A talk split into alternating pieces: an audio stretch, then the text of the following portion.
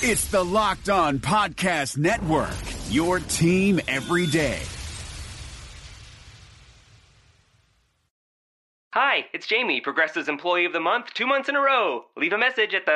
Hi, Jamie. It's me, Jamie. I just had a new idea for our song about the Name Your Price tool.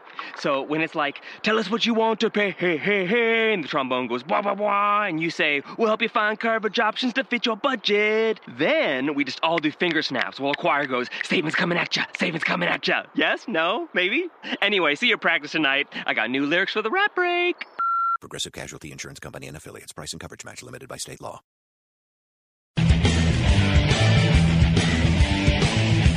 You are Locked On Jazz, your daily podcast on the Utah Jazz, part of the Locked On Podcast Network. It is Locked On Jazz for the 1st of September. It's at least the month in which training camp starts. We'll talk about Kevin Pelton picking the Jazz third in the West in real plus minus plus here from KP. Also, we'll walk down a few other interesting things in the NBA. Great podcast I picked up some notes on. And how much of the Jazz team do you expect to change over the next three years? That's all coming up on today's edition of Locked on Jazz. Bum bum bum bum bum bum bum bum bum bum. How are you? I'm David Locke, radio voice of the Utah Jazz, Jazz NBA insider. You guys are awesome again. Unbelievable. So I have in front of me an incredible amount of emails telling me what this show, in a paragraph, what the show means. So thank you very much as we try to. Um, build out the Locked On Podcast Network.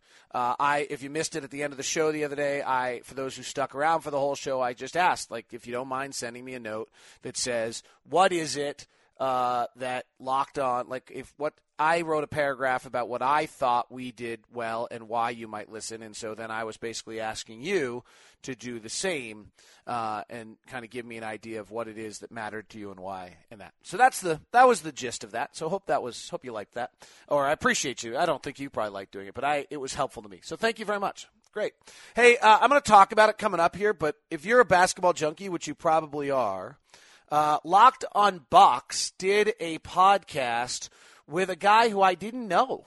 Um, kind of embarrassed that uh, writes a RealGM. I guess he trains some players in uh, Arizona, and I had I had never heard of him uh, before. His name is Brett Koremenos, and it's terrific. I mean, it's really really good. Um, so if you know if you get a chance and you're looking for something else today, uh, the Locked On probably better than anything I'll give you today. The Locked On Bucks podcast with Brett Koremenos. I listened to part two. I haven't listened to part one yet. I'm going to go do it today. Uh, was really, really good. Pac 12 fans, Utes open tonight against Southern Utah. Uh, the Locked on Pac 12 podcast is back with Ian Furness this year. So that is available to you. Do you know what time it is? It's time to do pins across the world. This is where you email me at dlock09 at gmail.com and you share with me where you listen to the program from and how you became a jazz fan. That's dlock09 at gmail.com. I have been a jazz fan my whole life, says Seth Decker. I grew up in Panguitch, Utah, played junior jazz. I got to meet the big dog, and he got me even more hooked. Obviously, I enjoyed watching Stockton Malone, but Carr and Adam Keefe were the guys I loved to watch. Can I share a quick story here? My favorite Adam Keefe story of all time, Stanford educated Adam Keefe, who I'm really surprised, by the way, hasn't run for political office yet because uh, I always thought that's something he was going to do. Uh, and he was so close with Senator Hatch when he was here. But nonetheless, um, he uh, one day I was talking to him. He's like, "I got to go in for a contract negotiation. Do you think I should just t- say, hey, am I an average player?" And they would say yes, and then I would say, "Okay, I'll take the average salary." Which was probably, you know, one fifth of what it is today. Anyway, all right, let's go back to Seth Decker's pins across the world. I have memories of when I was young, my dad yelling for me to come watch uh, because Keefe checked in. I just appreciate how hard he worked. I have listened to Tip Off since day one. I've listened to every single episode. And now I make it a point to make sure I never miss one. I live in Richfield, Utah now. I haven't had cable for three years. Radio isn't an option in southern Utah. The reason for telling you this is because I'm truly grateful for your dedication with listening to you on Audio League Pass and Tip Off. You are my connection to the Jazz. My job entails driving a lot, so enjoyable part of the day is listening to Locked On Jazz. I have become a bigger fan because of it. My wife thinks I'm addicted. She is probably right. Uh, he says he enjoys two things skiing and the jazz. So that is from Seth Decker. And Seth, I hope the Locked On Podcast Network has given you a little bit more uh, out there. All right, it's time for our tip off story of the day.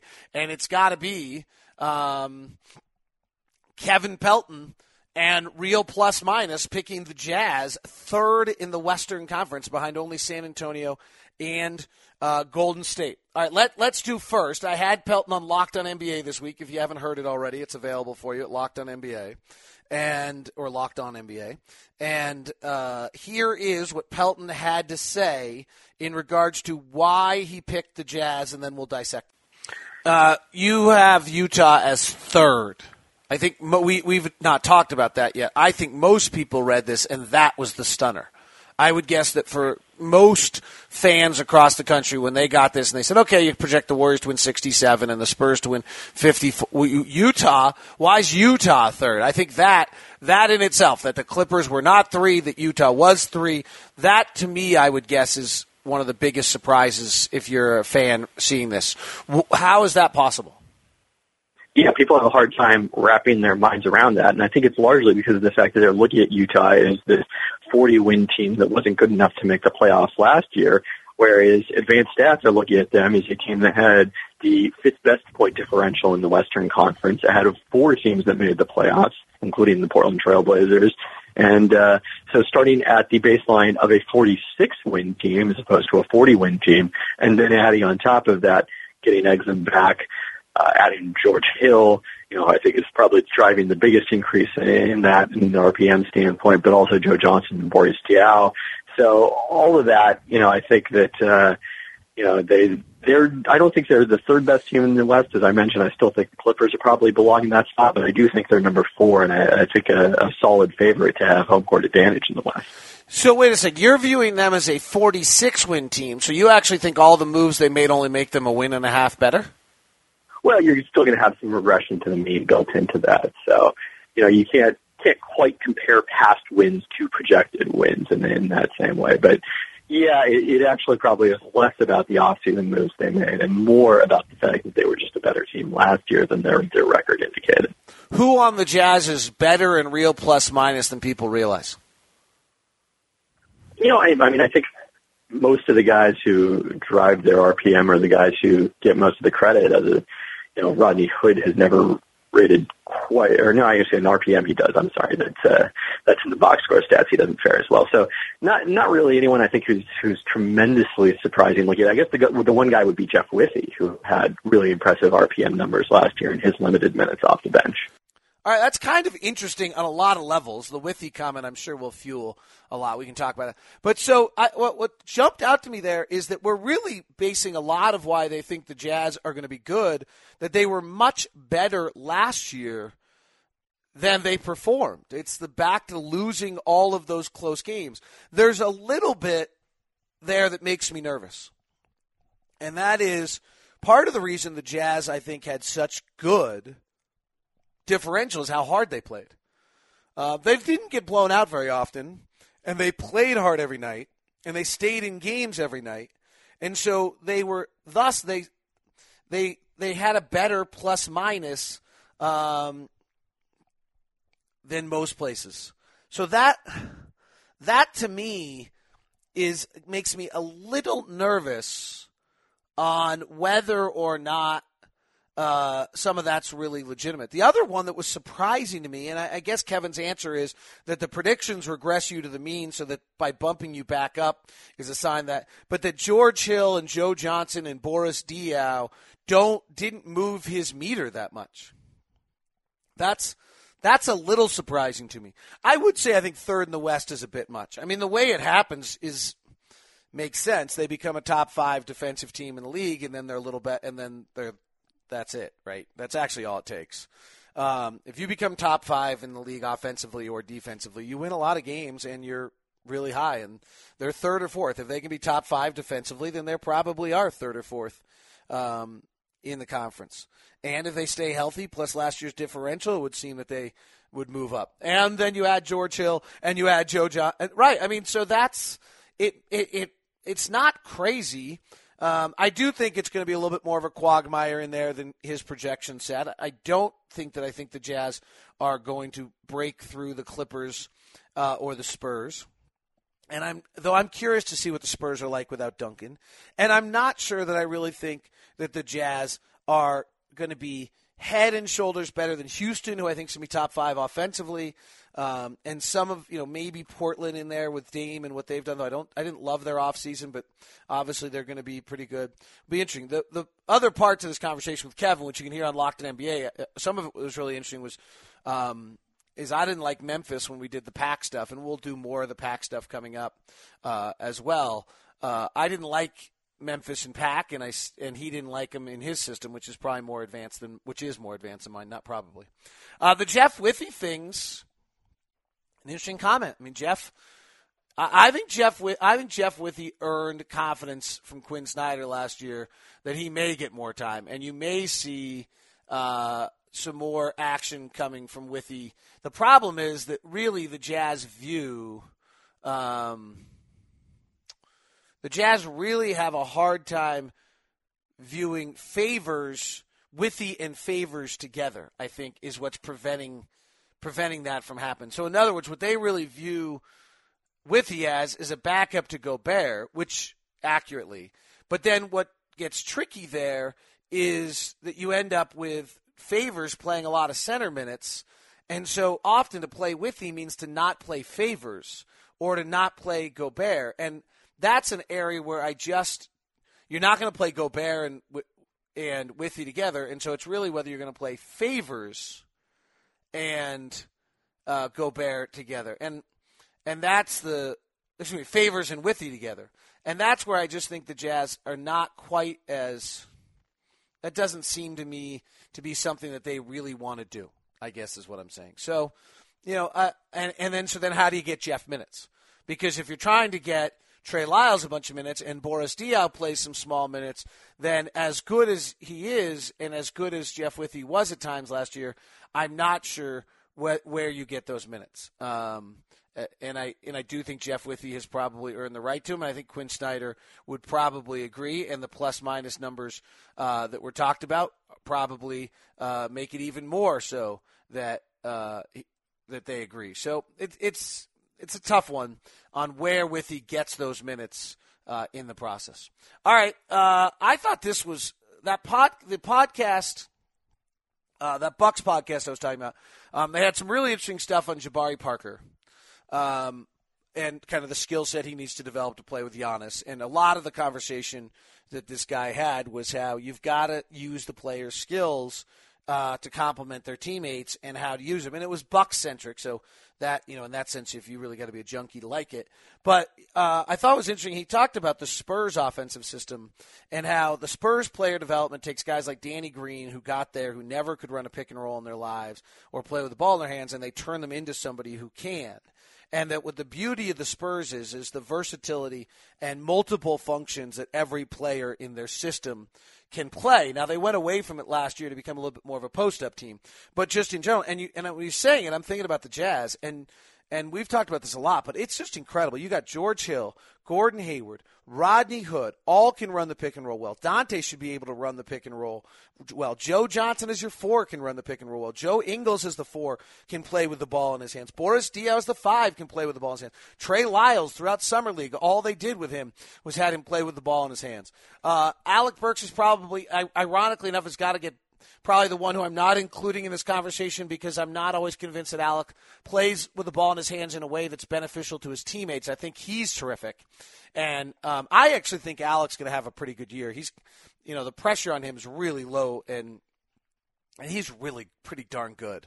Uh, I mean, that's where I start getting really excited about how good we are. Is when I start realizing that a guy like Alec is sitting there as possibly your fourth wing in, the process. Uh, but I, I thought this conversation, you know, focused on the Spurs, but I'm putting the focus back on the Jazz, was really an eye-opening, interesting uh, conversation just about what the Spurs did. Was they created before they became post up centric with Kawhi Leonard and Lamarcus Aldridge was this functionality with all their players, and the Jazz will have that in this upcoming year uh, as well. Interesting piece by SBNation.com or SB Nation. They obviously do fabulous work uh, about the fact that 80% of NBA teams' rosters change over three years. 80% of NBA teams' rosters change over three years. So if you look at our roster of 15 players, it would tell you that in three years, only three of our guys are left. Who are those three? Who would they be?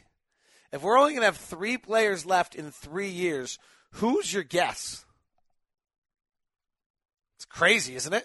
Now, I think we'd hope that we have more than that and that some other teams have 90%, and so then that happens.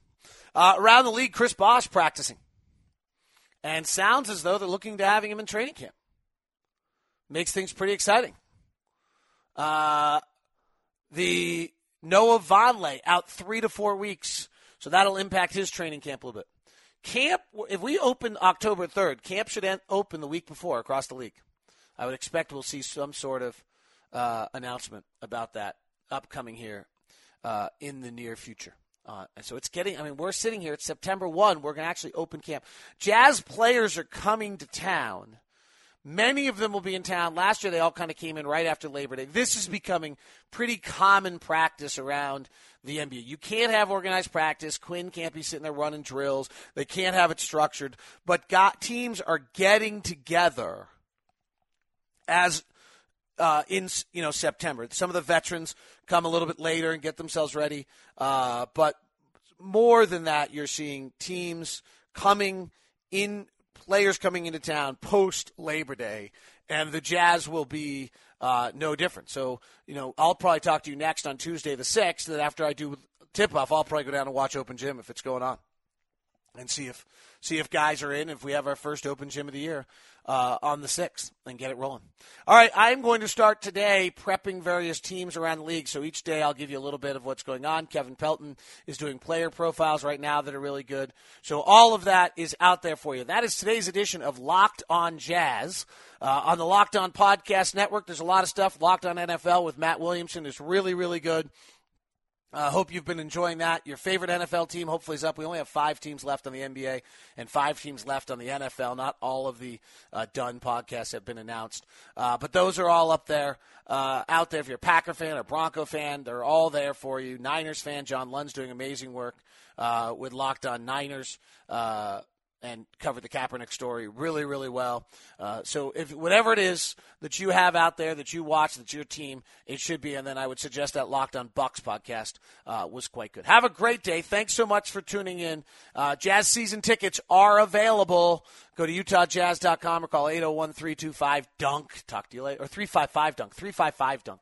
Talk to you later. Bye. Rejecting the screen has been retweeted by Kobe, Dame Lillard, and Vince Carter. So it's fair to say you should give it a shot. I'm Noah Coslov. And I'm Adam Stanco. Rejecting the screen hits your feed every Tuesday and Thursday. On Tuesday, we talk hoops and a little bit of life. On Thursday, we go ISO with a guest. Stories from anyone and everyone who has touched the NBA with tales we promise you've never heard before. Find Rejecting the Screen right now, wherever you get podcasts, and hit that subscribe button.